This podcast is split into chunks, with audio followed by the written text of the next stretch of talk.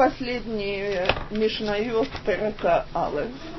Одну из них мы начали, ну так, очень на одной ноге на последнем уроке, поэтому мы немножко к ней вернемся и будем продвигаться дальше. Где это? Э, Гамли, э, Мишна Тедзен, Рабан Гамлиел Хаяумер, Аселех Харав, Вегисталек Мина Сафех, Валтер Белла Сер Амадот. Значит, мы эту Мишну начали, очень вкратце объяснили ее содержание, поскольку много народу на последнем уроке перед Ханукой не было. Давайте вкратце еще раз. Ну, с тех пор не встречались.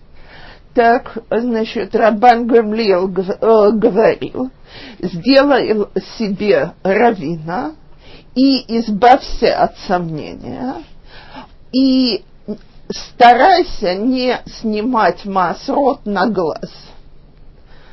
Значит, первый вопрос. У нас уже было асела харам, зачем же повторяться? Так? Второй вопрос. Э, какова связь между тремя вещами, о которых здесь идет речь? значит, сделай, выбери себе равина, избавься от сомнений. И третье, кажется, совершенно из другой области. В алтарбе ласер амадот и не снимай масрот на глаз, как это увязывается с двумя первыми частями. Допустим, это даже очень хорошее поведение, но причем тут одно к другому, где идея. Так вот, Мишна, в которой говорит Рабан Гамлиел, Рабан Гамлиел был сыном Гилела э, Стар. Мишна, где он говорит о Села Харав, это не для каждого человека. Мы уже все простые смертные указания, что нам необходимо. Но Рабан Гамлиел – расширяет то, что говорит его отец. То есть, когда мы учили Мишнаю от связанные с Гилелом, Гилел говорит, совершенствование человека идет за то, что он обучает других Торе. Тем, что он влияет на других, он влияет на самого себя. Приходит его сын и говорит, этого мало. Даже такой человек, который уже сам на высоком уровне, мепхина Торанит, он по-прежнему еще нуждается в том, чтобы у него был рав. Зачем ему нужен рав? Для того, чтобы он мог избавиться от сомнений. Но говорят тут Раби Авадия Мибартанура и Раши – даже если это твой рав, он тебе на равном уровне. То есть выбери кого-то, на кого ты будешь полагаться и с кем ты будешь советоваться. Не решай вещи сам. Почему? Потому что когда ты решаешь их сам, у тебя всегда есть сомнения, или ты решил правильно. И они приводят списки великих Танаим, которые, про которых в Гумаре пишется, что они не соглашались сами судить и не соглашались сами решать никакие вопросы, связанные с трайфот, а собирали бейдин и говорили что-то такое, что когда человек решает сам, вся ответственность, если он ошибся, лежит на нем. Во-первых, когда мы советуемся, вероятность ошибки меньше.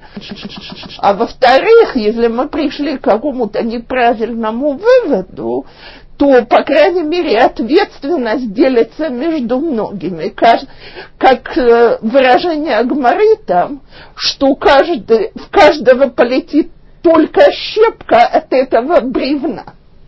То есть, если неправильное решение, это как бревно, которое, так сказать, меня ударяет, то если мы его поделили между собой, на каждом лежит только часть ответственности. Теперь, эта вещь требует великой скромности от человека, потому что в тот момент, что я достигаю такого уровня, что я сам могу других обучать Торе, я могу себе сказать, мне теперь в море по колено, чего мне нужно еще у кого-то учиться.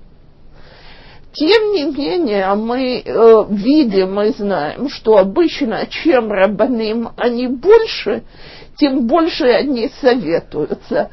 Тут недавно было во всех газетах был очень интересный момент. Значит, родилась тройня мальчиков, которым нужно было сделать брит в один день.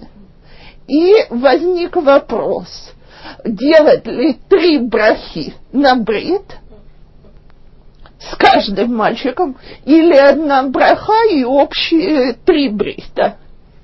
И этот вопрос обошел всех Гдолей Торату Бейрец Исраэл. И они хотели знать, а каково же мнение другого. Э, в конце концов, там Паску, Маша Паску, так? Ну, решили, что решили. Э, было, между ними были разногласия, но поскольку Равин был ученик, э, отец этих детей был учеником одного из них, то он сделал так, как велел Рав Ильяшев, то есть одна браха и три брита. Но было мнение, что каждый брит, он сам по себе нет связи. Вопрос, или это можно делать, или эти две брахи будут лаватала. Но что совершенно ясно, что, значит, они обзванивали друг друга. Хотя каждый из них вроде так умеет открыть книжку. Это же не первый вариант. Вид, видимо, этот вопрос не обсуждается постоянно в Пускиму так э, во всяком случае, что возникло, что читала, то рассказываю, просто было в газетах.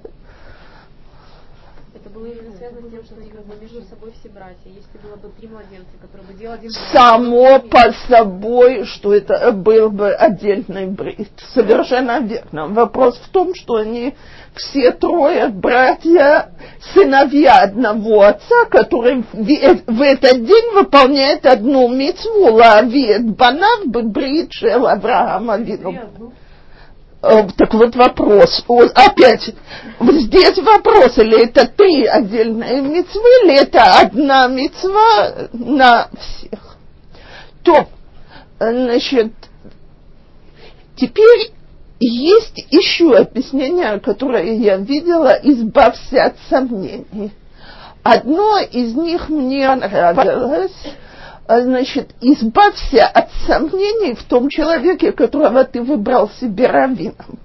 Потому что только тогда ты сможешь учить Тору как только ты начинаешь его переоценивать из-за каждого его поступка обдумывать, а подходит ли, не подходит ли он на моем уровне, не на моем уровне и так далее, уже у тебя нет достаточной скромности, чтобы у него что-то принять и воспринять.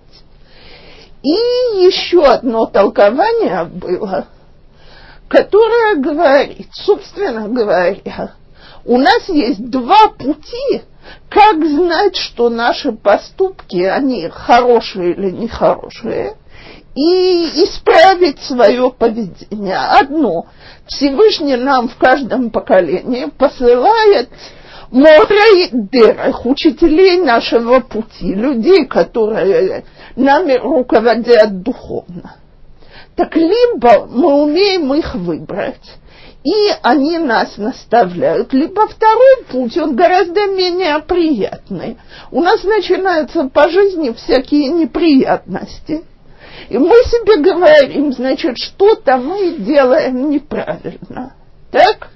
Но вот здесь у нас вечное сомнение, а что именно мы делали неправильно.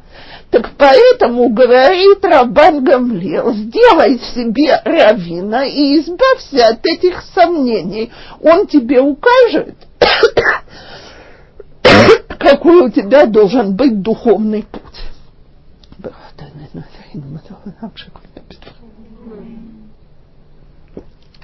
Спасибо тому, кто об этом позаботился, той, которая об этом позаботилась. То, и теперь третья часть. Алтарбела серам а, амадот. Значит, буквальный смысл того, что здесь сказано. Есть, как известно, два вида того, что мы должны отделить. Трумот Коэну и э, э, Масрот Леви. Теперь, если трума – это вещь, у которой нету точного количества, его можно снять на глаз и примерно, и там даже речь идет про глаз, то есть у кого добрый глаз дает сороковую часть, у кого средний дает пятидесятую, у кого скупой и дурной взгляд дает одну шестидесятую, так то масрот – это точное количество. И если мы снимаем масрот, не померив их, и говорим, что мы щедрые и добрые и готовы дать больше, чем нужно, это не то, что от нас требуется. Масрот – Аллаха нас обязывает давать ровно десятую. И Мишна там обсуждает, каким образом это делается, и написано, что тот, кто мерит, и тот, кто взвешивает, лучше тот, кто взвешивает точно и так далее. Так вот спрашивается, почему Рабан Гамлиел, это очень важная вещь, давать масрот точно и так далее, но какая связь с двумя другими вещами? Рабан Гамлиел имел в виду, судя по тому, что объясняют толкователи, что мы исправляем вот эти вот наши сомнения, духовные недостатки и так далее, что называется на глаз.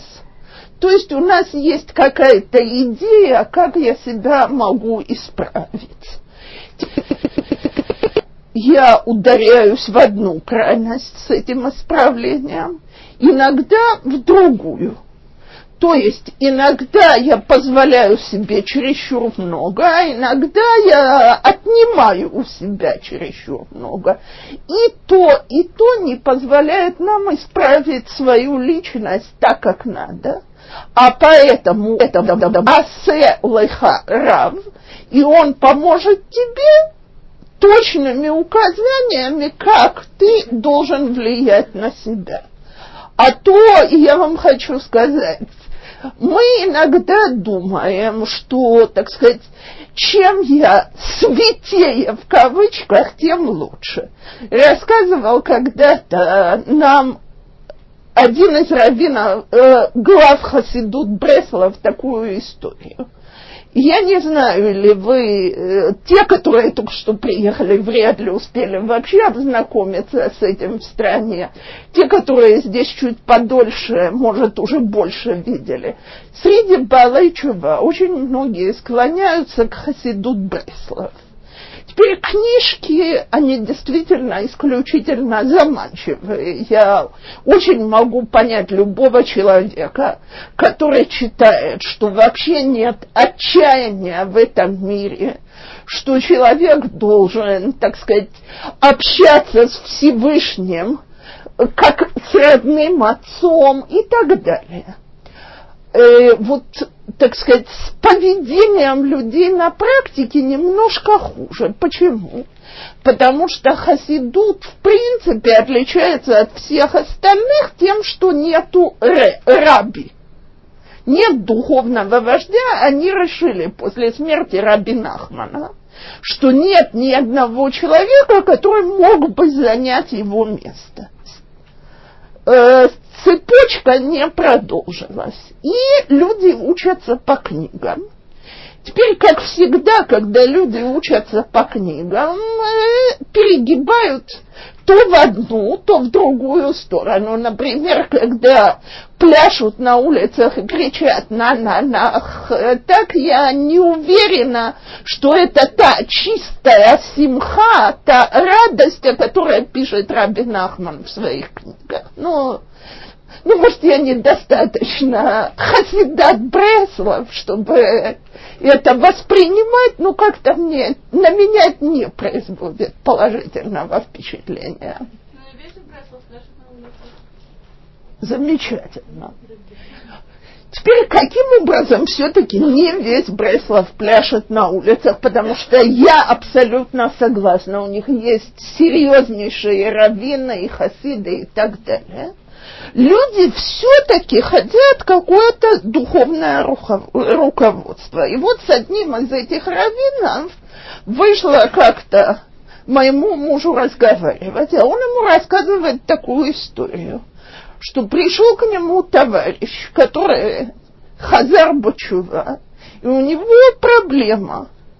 Он два с половиной ощущает криатма. Э, три параши. Знаете, так, э, кстати, э, а почему он так читает? Потому что нужно четко выговорить каждую букву и каждое слово. А вот он не уверен, что у него это получается. Поэтому он опять и опять повторяет, и опять и опять говорит. И к тому времени, что проходят эти два с лишним часа, что он читает Криадшма, он уже настолько уставший от напряжения, что он просто не в состоянии молиться дальше. Так э, Равин ему сказал, все говорит, ближайшие два месяца тебе запрещено читать Криат Шма. молитва начинается сразу Шмона Эсры. Тут взвылся митцва деорайта мина Тора. Так что значит я не буду читать Криат Шма? А, значит, он ему сказал, а через два месяца придешь ко мне, посмотрим, или я решу, что тебе первый посок уже можно говорить.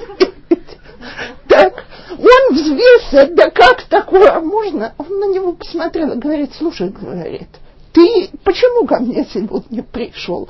Ты больной, так?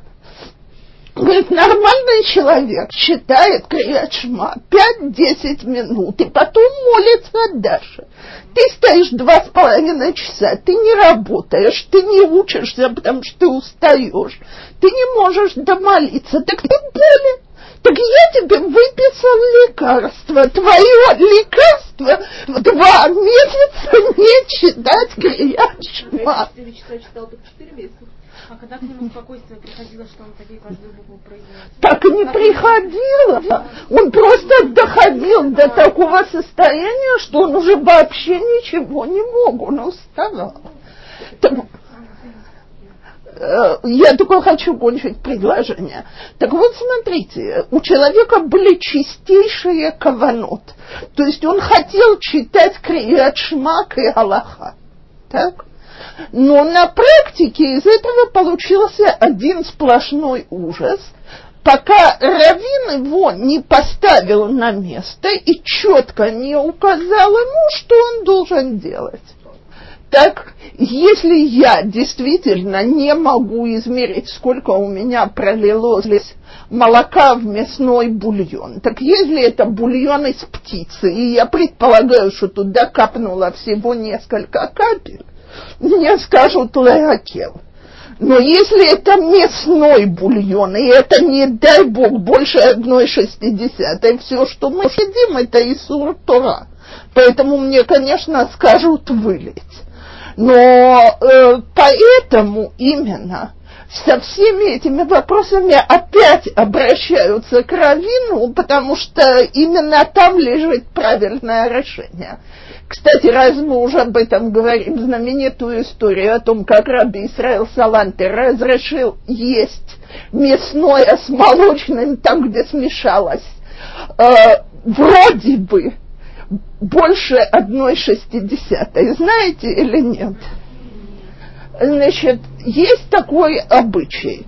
Зайнадар, день смерти Моше Рабыну, считается днем Хевре Кадиша – В этот э, похоронных служб.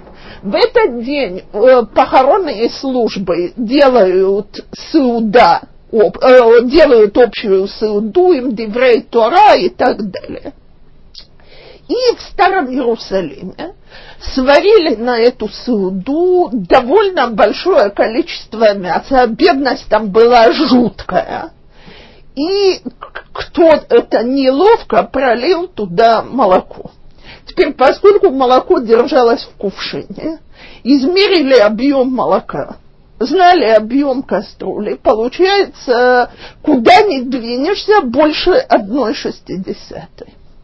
В общем, э, значит, перед тем, как все это вылить, решили пойти и проверить, может, все-таки Раби Шмуэл Салантер, главный раввин Иерусалима, найдет выход. А про него рассказывали, что он обычно никогда не искал по книгам. Память у него была феноменальная. И ответы он давал просто на месте. А тут он сказал, нет, говорит, пожалуйста, уйдите. Вопрос очень тяжелый, мне нужно часа два, через два часа вернетесь, я вам отвечу. То, значит, проходит два часа, они возвращаются, он говорит, дорогие друзья, есть суда. И чтобы у вас не было сомнений, что я ее разрешил для вас, а не для себя, то я обещаю, что сегодня я прихожу есть с вами в одной компании то в Иерусалиме начался шум и гам. Э, правда, Раби Шмуэла Салантера не оспаривали, но, значит, начали хефсед мерубе, то есть чересчур много потеряно, то все ищут причину. Он набрал в рот воды и говорит, такое мое решение, я в нем абсолютно уверен, вот факт, я сижу и ем из этой суды. Так и все, и никаких объяснений. Теперь прошло пару лет, и умирал Халбан, молочник Иерусалима. И он сказал перед смертью, что он хочет этим товарищам из Хевра Кадыша рассказать одну историю. Что было в те два часа, когда Раби Шмуэл Салантер разрешил есть? Он его вызвал к себе и сказал ему, а ну-ка скажи, сколько воды ты намешиваешь в молоко? Он ему ответил, что на такие вопросы, как у нас говорят, армянское радио не отвечает, потому что он останется без работы. И Рабишмал Саландер ему пообещал, что никто об этом не будет знать. И, и что он ему сказал, в какой пропорции он размешивает молоко, он высчитал по новое количество, и получилось меньше одной шестидесятой. Вот. Нельзя было просто воды добавить нет, задним числом это уже сделать нельзя. Меня это уже несколько раз спрашивали, и очень важно, чтобы мы это э, объяснили. Если уже смешалось, мы высчитываем только существующее количество. Я не могу задним числом увеличить количество разрешенного также сознательно будет вливание, да, по этой причине? Нет, все. Мы в тот момент, что попало уже туда молочное, больше одной шестидесятой, оно все уже превратилось в Исур, теперь в запрещение. А то, что я туда долью, уже не сделает это Этер. Не разрешит это. А если человек нас себя устражает, пытается устражать окружающих, что окружающие должны действовать под его устражение? Человек даже самому себе, что без того, чтобы советоваться с раввином, он не устражал сам себе, потому что, опять-таки, мы плохо знаем свои границы. Больше, скажем, 15%. О, о, слиха, это замечательно, хорошо, что это подняли. Масрот, о которых мы здесь говорим, что они должны даваться точно, это масрот, которые снимают с поля. Так? Так? Теперь, что касается цдаки, то тут есть два, э, два мнения у мудрецов. Одно основное, которое я говорю вслух значит, что нельзя давать больше 20% дохода. Человек, который хочет давать сдаку, так сказать, широкой рукой, 80 оставлять себе, 20 давать. Что? Маасер, то, что классически называется маасер, это то, что нужно снять с урожая в поле. Э, теперь у нас, у нас мы сегодня этого почти не делаем, так? То, что мы сегодня делаем, это совершенно другая галаха, что люди давали десятую часть своих доходов на сдаку. Так вот, значит, наши мудрецы говорят, давать, если кто-то хочет давать щедро, то не больше 20%. И я не помню даже про кого я это читала из современных еврейских миллионеров, что один из раввинов сказал, что он разорился, потому что он давал больше, чем законные 20%. Так, теперь одну секунду на то, что вы спросили. Есть такое понятие «кол ашер ло» и «тен бенадам беад навшо». Все, что у человека есть, даст он за душу свою. То есть человек, который считает, что он согрешил, и он дает это не как сдаку, а как искупление, нету никаких границ, которые Галаха ставит перед ним. То есть, скажем, я считаю, что мое имущество нажито нечестным способом. Я решил все его раздать на сдаку. Здесь нету этой галахи в отношении 10%, 20% и так далее, потому что я таким путем пытаюсь искупить свои грехи. А подарки не относятся к доходу? Если, например, тысячи, кто-то дал две, я считаю, что это у меня доход? И смотрите, и я бы спросила Равина, потому что по этому поводу есть целая куча разных мнений.